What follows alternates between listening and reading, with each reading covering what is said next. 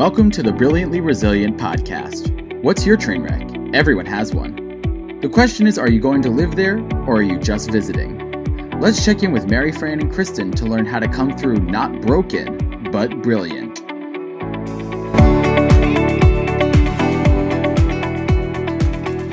Hey everybody, welcome to another episode of Brilliantly Resilient Live. And before we jump into the really cool stuff that we're going to bring you today, we have a super important message for you. Did you hear that Brilliantly Resilient, the book, is out in the world and it landed on the top one hundred bestsellers list. That's where it debuted. We're so excited. Go get it at amazon dot com. Uh, search Brilliantly Resilient and you'll see it in Kindle and paperback. Enjoy. Hey everybody, welcome back to another episode of Brilliantly Resilient Live. I'm Kristen Smedley here with my partner in crime, Mary Fran Bontempo, and we have a super fun guest for you all today. Here's the thing. I'm going to address two different crowds in the listener group of Brilliantly Resilient. For all the smarty pants friends that like to have a street cred behind our guest, I'm going to tell you right now that uh, Doctor Marissa holds a doctorate in literature from Drew University and has a master's in communication and is a best-selling author. Okay, cool stuff, right?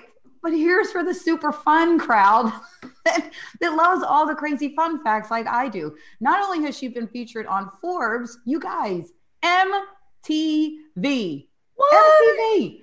Doctor Marissa has been on M T V, and here's the greatest... I think this is the greatest fun fact of any guest we've had so far. Broke a Guinness World Record for creating the world's largest chain of bracelets. Ladies and gentlemen, my new best friend. Buckle up, people. Marissa Schwartz. Where this is going. Thank you. That was the greatest intro ever. Thank you. You really built me up there, though. Now I'm like, oh boy, we're going to go downhill from here. I'm just going to be a disappointment at this point. That's what everybody says after they read our bios out loud and we show up. They're like, what? I know, right? No, that's so awesome. Okay, so so I'm like, let's begin at the beginning. But the you, it sounds to me that you may have had a few beginnings or restarts or or you know switching gears throughout your career here. So let's let's try to take it way back. You are, or not way back, let's start where you are right now. You are currently um, with a publishing company, a writing company. Clarify yeah. that for me. I forget. So I own two companies. I own a book publishing company and I own a writing and marketing company. So, you know, a company that writes S E O content and, and content that people use for the marketing services. And then I also, we can like run their, their social media, their ads, all that fun stuff. Mm-hmm. Okay. Yeah. All right. So it is two. So I wasn't confused. So, and, and I know that when Mary Fran looked at your bio and all the stuff, all her little, all her little short hairs were standing up on her head because she's the wordy girl and loves all of the writing. Are you like Mary Fran that always loved writing and words? Was that kind of your thing? Yeah. I trace it back to when I was a little kid. I could not go to sleep unless my father read to me, and I'm an only child and I've always been very spoiled. So he would read to me until I'd fall asleep. And I have always hated going to sleep. Even today, last night, I'm like talking to my dog. I'm like, I know it's one a.m., but I'm having too much fun watching my music videos. I don't want to go to sleep. Like I've never been the type of person that wants to go to sleep. So my father would just read to me literally for hours until I fell asleep, and I would memorize the books. And uh, he started changing up the books, um, you know, like to, to kind of trick me, like, you know, oh, you think that this is the Three Little Bears, but no, it's actually, you know. So um, I realized though, oh, he's writing. Like that was my first introduction to writing. And um, when he started doing that, that got me into wanting to make up stories and write stories. So I trace it all the way back to like toddler years. Wow. You know, that's interesting because my dad is a phenomenal storyteller, and he would always at night, he would, you know, we didn't really have much growing up, but man, he would make up these stories, and he had a series. And we would all, me and my four brothers could not wait to hear the next piece of the series. And to this day, like I always say, I, I dream of being at least a fraction of the storyteller that my dad was. But how interesting that you had a very similar influence. Yeah. Yeah. yeah. And my father, I mean, he's a math person. He owns floor covering stores with my mother. He's not like a writer or anything. It was just, I don't know, something that a bond that we always had. Oh, it's cool. You know, this is this brings up immediately a, a point that I just love. We talk all the time about your brilliance having its roots in your childhood. And and this is a very clear example of that. You know, if you look back, people go, oh, I'm not brilliant, I don't know. There's always something. There's always something. And it very often goes back to something that you really, really loved as a child that just gave you a sense of joy. And whether you use it professionally or not, that's the beginning of your brilliance. And you brought that to fruition in your in your life. Yeah, that's wow. a really great point. So, so you knew that you wanted to work with words and you love the storytelling and all that. So then of course that lands you to M T V. Yeah. You know, it's just what? like, you know, in my marketing company, we do three sixty and a lot of people don't get, oh, well, how do ads go with S E O? But the M T V and the world record actually go very well with everything that I do. So my first book that I wrote and published was in high school. And it was called A Career in Contest. It was all about entering contests and winning them because that was my hobby in middle school and high school, just entering sweepstakes. Like, you know, that was like my little part-time job. I would enter every sweepstakes. I won so many ridiculous things from a big snowboard, and I've never snowboarded in my life. I wound up winning like twelve iPads. So I wrote a book about it, and that was my first book. I self-published it. But like getting on M T V, that was a singing competition show. So uh, it was like their version of American Idol. Uh, okay. And as a kid growing up with American Idol, I always dreamed of being on a show like that. So um, I got to be on there. They did the whole, you're going to Hollywood. And I got to go out and, and sing on. And uh, it was hosted by um, the guy who plays Aaron Samuels in Mean Girls, which was probably the best part for me because that's like my favorite movie. Oh my um, God. Yeah. Yeah. Wow. You just went crazy. Like Like the, the cool version of Nerd Alert, like, wow, all over the place, all this really cool stuff. Like I'm listening to you thinking, saying that your hobby was entering contests and I'm thinking, she's a real nerd. And then you're like, yes. And then I was on M T V and singing. I'm like, oh my God, she's so cool. Like talk about having every piece of your personality covered. Wow. That's a great point. You know, what's funny. I never like the contests and sweepstakes. I know now that they are, but back in the day, like I didn't, I was always like a, a, a good kid, always tried not to get in trouble and stuff. But I did one thing, and my punishment was from my parents that I was not allowed to enter contests for a month. Oh. So, and that was torture for me. That was the worst. So then I had prizes coming in in the mail, and the question was, do they let me open my prizes, or do I have to wait until the month is up? My parents are softies, so they let me open my prizes. But, uh, yeah. Now I want to interview your parents because I, w- I have got to hear what it was like with you growing up. This is this is so entertaining and just what I needed today. Okay, so you do this thing about enter. How did you come into knowing that you love to enter contests? Where did that come in? My parents, again, they they entered me in my first pageant, but not like the toddlers and tiara pageants. It was an Easter pageant, like a bonnet, Easter bonnet kind of competition when I was literally one year old. And then they enrolled me in dancing school that same year. So I'm a year old in tumbling class. And they started me competitive dancing when I was three. So I grew up just with all these competitions. When we went on vacations, we went to the Poconos and competed in their bocce ball tournaments, their ping pong tournaments, just like every kind of game that we could find. And we arcades, even today, I mean, like gaming, that's just what we do together. So I grew up in a very competitive household. It's just, it's our, our love language. It's, it's what we find fun. So that was why, you know, finding any kind of game that you could win a prize at, I was like, I'm in.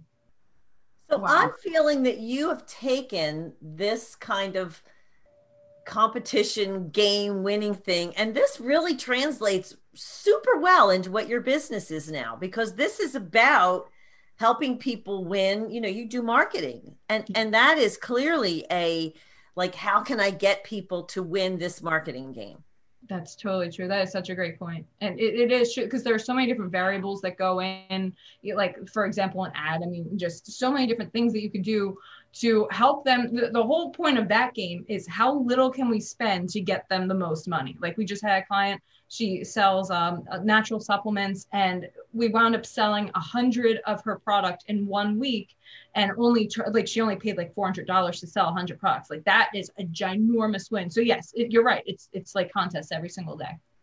Oh, wait, now I know we're going to be best friends forever because you just said ginormous. And that she says ginormous is a top three word that I use all the time. It's, it's a like real a word. Signature.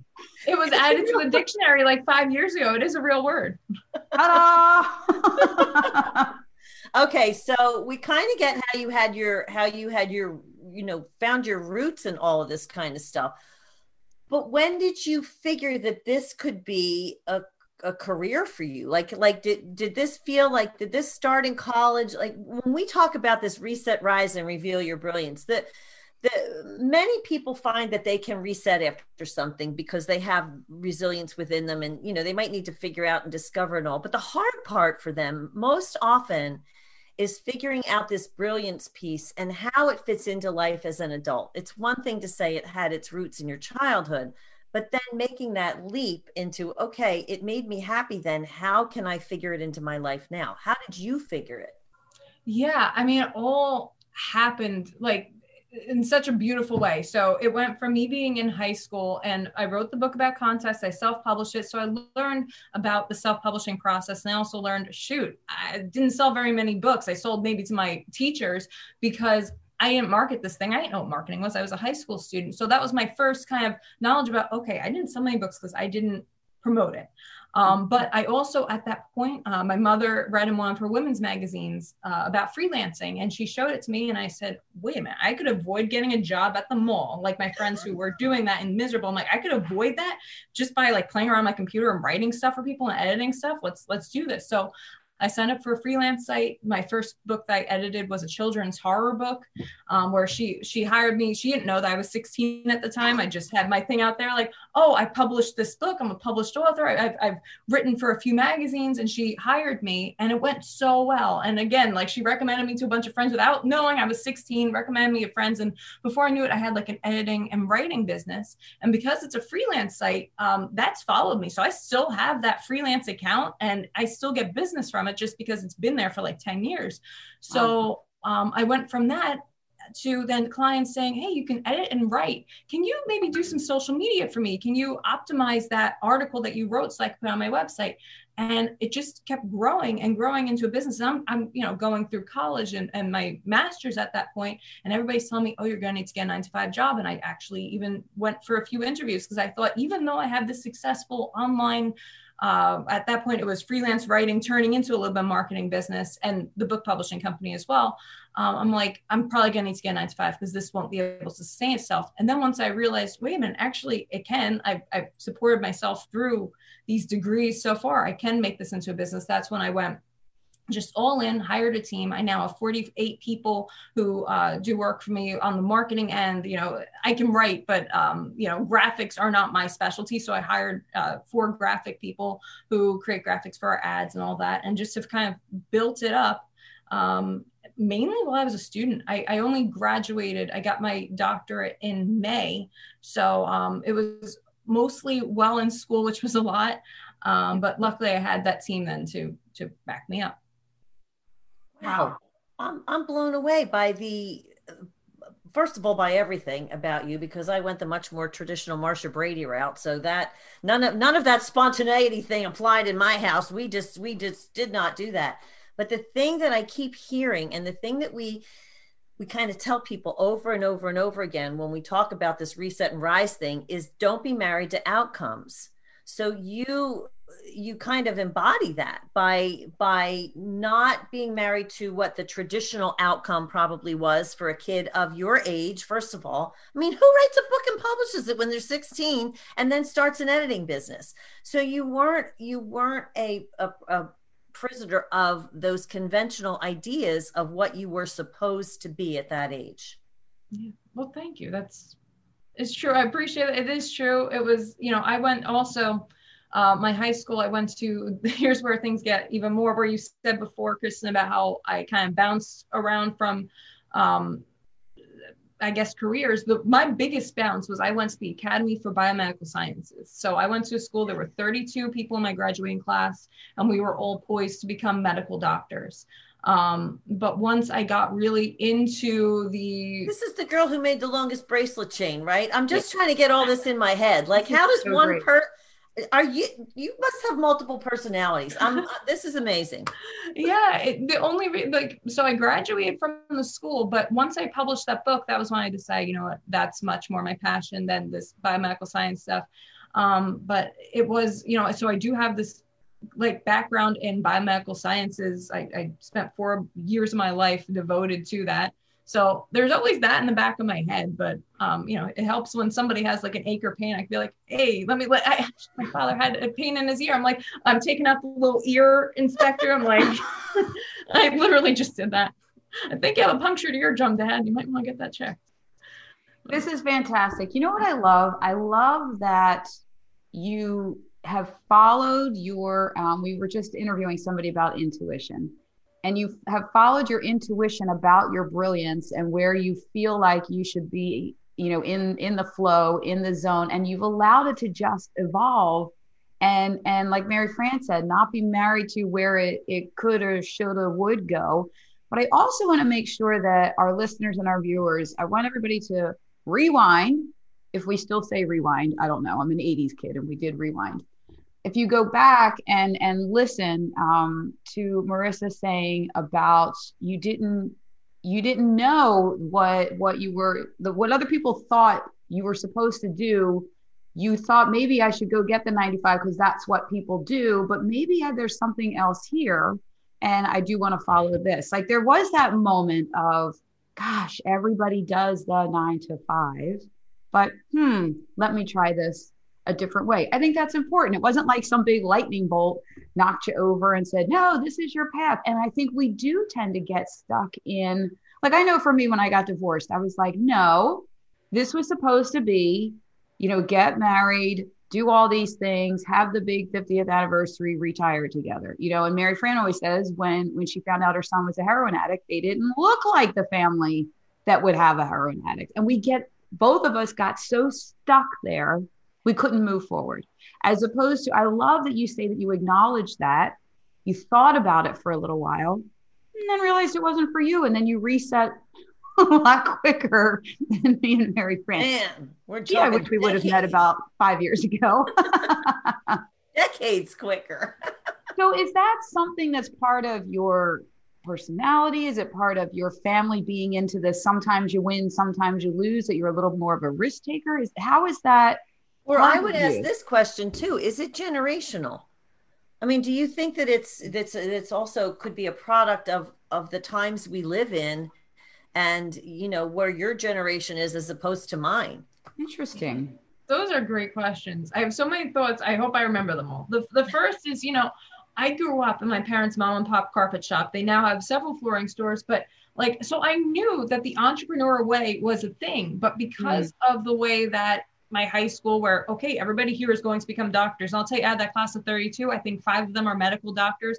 Um, And may, most of them are in technology now. So just, you know, when you, when you push it down somebody's throat so much, I think this generation does definitely, um, you know, we can explore other options. Of, almost everybody's in technology now from that school. But um, in, in college and, and grad school even, I mean, my gosh, I, I went on job interviews just because my advisor said that's what I needed to do. I showed them my websites. I showed them my portfolios. I showed them all my great client reviews. And they still said, yeah, that's nice while you're a student, but you need something more sustainable and reliable. And I've also hired great freelancers for my own company. And I've had this talk with them where they're like, we uh, we love it here, but we want to go get nine to five. And I'm like, why? And, mm-hmm. you know, I get, well, that's what I'm supposed to do. I'm like, what does a nine to five offer you that I don't? You know, like I, I'm giving you everything. They're like, yeah, but I want to be in an office. And I actually now with COVID, I think people are definitely coming around more. That's a conversation I had more, say, a year and a half ago, but I had that conversation so many times. So um, I do think a lot of people are brainwashed, but I do think that this generation now, um, my age and, and younger, um, I think are more prone because they grew up with the internet. Um, so they're, they're more prone to, to doing that kind of thing. Also, there are opportunities that weren't, like my father started, um, his floor covering store when he was in, uh, college. He didn't have the internet. He had, you know, a, a small booth at like a, a little mall. Mm-hmm. So, I mean, if he had the internet, he, it probably would have been different. So it's his generation telling my generation, hey, you know, this freelance thing is sustainable, because they didn't have it when they were that age. So I think it's once, Uh, I think COVID is going to help. And I think that once we're we're moving through where that generation is seeing, oh, wait, you can have an online business. That's real. It's it's just going to keep where, where maybe advisors won't tell their students anymore, like, hey, you need a real job. Yeah, that's refreshing. Who knows what the, it's, I mean, everything's being redefined yeah. is basically what it comes down to. But you have to be open to that redefinition, because as you just said, you have your own people who, I'm assuming, they're freelancers, they're younger people. They have to be open to the fact that things can evolve. And it's so interesting because we live in a culture that values that, and yet we squash it. It doesn't, like, it's a completely different, the, the mindsets are com- in complete opposition. So there has to be some way to make that meet. Yeah, I think it's because it's almost like the music industry or acting or anything else where they know how many people have failed. Like, I have friends who wanted to be an artist more than anything, but people squashed it. They said, oh, it's it, it, so few people make it in the industry. Don't go for it. I think it's just people that are worried because there's such a high failure rate. But, you know, I think with entrepreneurship, as long as you have a good plan and you work hard, you know, um, at least in my experience, it, that's that's how it's been. Just work hard, th- don't be afraid to think differently, and just mm. go for it. I love that. Don't be afraid to think differently. You know, when I started a nonprofit, well, it's ten years ago. It's the tenth year anniversary. Now, I'm, I'm, you know, smarter than the average bear. I'm not going to lie. You know, I got a couple of brain cells, right? But I get into a vision research nonprofit. I have no business being in anything science. But my two boys are are blind. So I started this patient organization that has a huge research component. And one of the, you know, ginormous organizations that has the monopoly on the entire vision research field, right? That is the old model of nonprofits, said, oh my God, this little mom isn't going to make a dent. And I'm like, well, I'll tell you what, maybe I won't, but I, and I'm not going to do it the traditional way. I started studying entrepreneurship, to your point of thinking differently. That's what I learned. If you just think about it differently, go differently. I had to go really far, really fast. And I'm like, well, I'm a Philly girl. I can talk fast. I can do all kinds of crazy things. So maybe this will work. And then lo and behold, he and I were invited to the same um, F D A meeting. Like, we're now the same global impact, right? And I'm like, hmm, not so bad for a little mom. But but that's the piece that I, you just gave me the words that I haven't been able to say for all of these years, is that you have to be willing to think differently. Absolutely. Yeah, you have to, like I always say, you have to look at your problem differently. Like, when I looked at blindness as a problem, that's what I was getting was a problem. And instead of looking at it as an opportunity to do things a little differently, but then the next step of thinking about it and going about it in a different way. But now, did you get, do you get, um, have you gotten pushback from, from people along the way? Like, I know your advisors were like, you got to go get a real job. Um, and have your parents always kind of supported it, or are they ever like, whoa, I don't know. My father is the most supportive. He is my, my rock. If I ever have a question or anything, I always go to him. He has been, you, a person couldn't be more supportive. If anything, he, he doesn't push, but he reassures me if there's ever anything. And he, he gave me amazing advice when I first started, where um, he said, there's going to be a problem every single day. Just be ready for it. And it just comes with the territory. And he knows from, from being a, a business person for so long. And my mother is also incredible and incredibly supportive, but she is more, uh, she's not as much of a risk taker. So she's often the voice of reason. She's always supportive, but she's also that person who, you know, just uh, will, will err on the side of caution. Like, um, she had, she encouraged me very strongly to take my L SATs uh, when I was, you know, in all this, uh, What was it? Right after I graduated college, she she heavily encouraged me to take my L SATs just in case. So yeah. I did that. Um, so that's her personality. So that, that's been great. Um, as far as my parents' friends, though, as far as they're concerned, I'm an unemployed bum. Like, they do not, they don't get it at all. Um, yeah. Unemployed bum. Pretty much. I mean, like, the mother throws in, oh, my daughter's a doctor. And then they go, oh, you know, what hospital? And she's like, no, uh, uh, literature. They're like, oh, okay. Oh, that kind of doctor. A word doctor. Word doctor. But, you know, one of the things that you talked about um, that, that, that you sent us when you sent us your info was the importance of a tribe to you. Mm-hmm. And everything that you just said, It was it was they were people who were were not what we think of as our traditional tribe, but also very important in in that infrastructure, in that tribe infrastructure. I mean, obviously, you have to have the parents the people who support you. You have to have the, the, the person who, who feeds your dreams. That's your dad. You have to have the person that goes, all right, but let's, let's have a little bit of a reality check just in case. That's your mom. But the people that go, well, you're an unemployed bum, they're also part of the tribe. And, and they can be part of the tribe that, that kind of feeds you to go further. Kind of like, I mean, I always say anger is a very, and frustration, they're very undervalued emotions because they can be used to go, oh yeah, I'll show you. I'll show you what a bum I am. Well, I, I can one hundred percent agree with that. My, my mother's friends, when I was, I think twenty-one or twenty-two, my mother was telling her, you know, oh, my daughter just graduated from college. She's going for a master's. And she said, oh, that that's nice. She still lives with you? Oh, well, okay. Well, I guess you'll be proud when she, when she moves out. And uh, I moved out like right after that, because, you know, that, that was, that's a, a, that was a strong calling to me. Uh, like, yeah, let's, let's, so I, I purchased a, a home, and yeah, so they definitely, the, the negative, the negativity definitely does inspire you to achieve more. Yeah. It can light a fire. It really can light a fire. So, I, I mean, I think that we, you know, the negativity is going to be there. The important thing is, how are you going to use it? Because it can be used, you know, and you can, yeah. and you can use it as fuel, and you clearly did that. Yeah. Yeah. Absolutely. Okay. Now, wait a minute. I'm trying to stay focused and hear and retain, but I cannot wait any longer. Please tell me about this longest chain of bracelets. Yeah. Um, so I did it. Um, well, and now there's a musical interlude leading into that. I don't know what they're doing over there. um, when I was in high school, um, actually, I, I'll, I'll go back. It's always been a dream to break the world record. Even as a kid, I, I made like, but this a, was a contest thing for you, kind of. Totally. Oh yeah. Ah. yeah. Oh yeah. Yeah. Um, so I wrote my book, my first book, the self-published one was A Career in Contests. It was all about winning contests. So to promote that book, I thought, what's the ultimate way to promote it? That would be winning the ultimate contest, which to me was a Guinness World Record.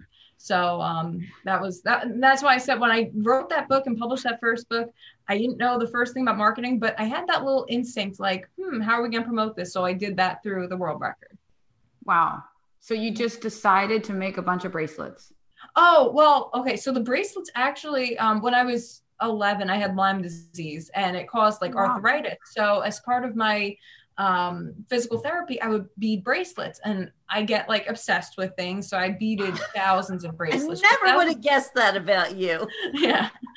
So I, I had like thousands of bracelets beaded from ages twelve to sixteen. And when I was looking for a, a world record to break, I saw a longest chain of beads, and I was like, oh, I can do that. But then I realized, holy cow, this bead chain is way too long. And then I found longest chain of bracelets, and I'm like, perfect. I already have thousands of them. All I have to do is chain them. And I did. It took me three days to just chain all the bracelets that I made together. Um, I had to fill out a ton of paperwork, send it to a, uh, world record headquarters, film myself, get um, my principal and my uh, local town newspaper editor to actually come to my house and look at it and be witnesses. And yeah, then that was official. Oh my God. That is just the great, you know, what's so great about that story. Like, it's just phenomenal. But the fact that it started as therapy for your Lyme disease. So yeah. It's rooted in something really special. And then I love, you see, we could be very dangerous together. Because you take problem. one little thing and make it into a ginormous thing. And I love that. Yep. But you know what? The, the thing that strikes me is that that everything that you do, first of all, everything that you do and that you talk about, there is a there is a joy about you. There's a spirit yeah. about you that that is is something that I think people don't recognize can be cultivated. And and maybe it has its basis in, and this is kind of what I'm feeling, does it have its basis in curiosity? That's a really good point. Yeah. I mean, I am definitely a lifelong learner. During my free time, I, I just really like to read, and, and I go on my Oculus, and that's been a really neat Wait, thing. You're with, what? Like, you're my right, Oculus, what? Virtual reality. Look, Mary Fran, you learned a new word today from a whole nother generation. She has no clue. It's really neat. So it's like during COVID, you know, it, I went to Italy last week where you just go and you're like walking around Milan. Like, it's really neat. So you can do all these different things. And I, the best one is space. You can be in the spaceship and just looking around under the ocean. I watched Cirque du Soleil, five different Cirque du Soleil performances with the virtual reality on my head. It's been great. I may have to wrap us up because I think we've lost Mary Fran. She's out. You two just continue this conversation. Mary Fran's going to go watch her black and white T V and, and The Wizard of Oz. She doesn't understand what's happening in the world. The Morse code. It smokes signals. Mary Fran just got a new iPhone. Welcome. Ooh. Welcome to that. And now she'll get Oculus and we will never see her again. She'll be my, I got my father into Oculus. I got him one for Christmas two years ago. He is so obsessed. My mother like constantly is getting, up, not, not upset, but like, why do you have to give him that stupid thing? He hasn't talked to me anymore. He's always on that thing. He just plays poker with his buddies all day, you know? Oh my God. This has been so much fun. This is so great. Oh my gosh. All right. So, so it is based in some level of curiosity. And now you're, absolutely. That's something that can be cultivated though. So that's something that we need to share with people, that this, this, this interest can be cultivated. It doesn't have to start in a circuit, certain place with watching Cirque du Soleil on an Oculus or whatever the word was. That you, you got it. Look how hip you are. For our people out there, for our tribe out there, you can cultivate this curiosity. You can cultivate this, this joy. And consequently, that can lead to that discovering your brilliance and figuring out how you can use that in the world. Yeah, good stuff. Okay, so tell us now, because mm-hmm. we I, we got to know where we can find more about you. Tell us all where we can find more about you, because this has just been the most fun conversation. And And and about your business and about your work. We want to know about that too. So where can we find out more about that? I'm on social media everywhere under my name, Marissa with an O, Schwartz, um, also with the name Doctor Rissy. Um, and then I have my website, D R Rissy's writing dot com. But really, I mean, if you type in Marissa Schwartz on any social media platform, I'm there and you can just reach out to me about whatever specifically you're interested in. Awesome. This has been super fun, and I want to make sure that that folks um, hear this one point in two different ways, that I think it's crystal clear that everything we talk about with parents taking their hopes and dreams off of their kids and allowing them to channel their own brilliance is quite evident in the fact that your parents let that happen, even with all the other people chiming in that this wasn't a good path, and look where you are now. But also, for those that are listening that are of Mary Fran's generation, which is way further down really the old. line, no, for all of us, that you really listen to your own inner inner thoughts and inner brilliance and let it let it happen without everyone else's image and outcome that they want for you. Let your own let your own journey happen the way you want it to happen. So go back and listen to this yeah. episode when you're feeling like you have to follow roles that are traditional, when you're feeling pulled in a different direction, and let Doctor Rissy inspire you to go. What's that through line that we have? Let go of what things should be and you can see what they could be. And you really embodied that for us. So thank you for sharing that spirit yeah. and, and personifying that through line that we have, because you really did that for us today. So thank you. Thank you. Yeah, good stuff. Thanks for being here. Thanks, everybody, for tuning in to another episode of Brilliantly Resilient Live. You can get all of our resources that are available to you on our brand spanking new website that we Woo! Put together and launched on our one-year anniversary. How about them apples? Go check it out at brilliantly resilient dot net, and we'll see you next time. Thanks for tuning in to the Brilliantly Resilient podcast. Join our Facebook group and follow us on YouTube to be inspired with tools to reset, rise, and reveal your brilliance.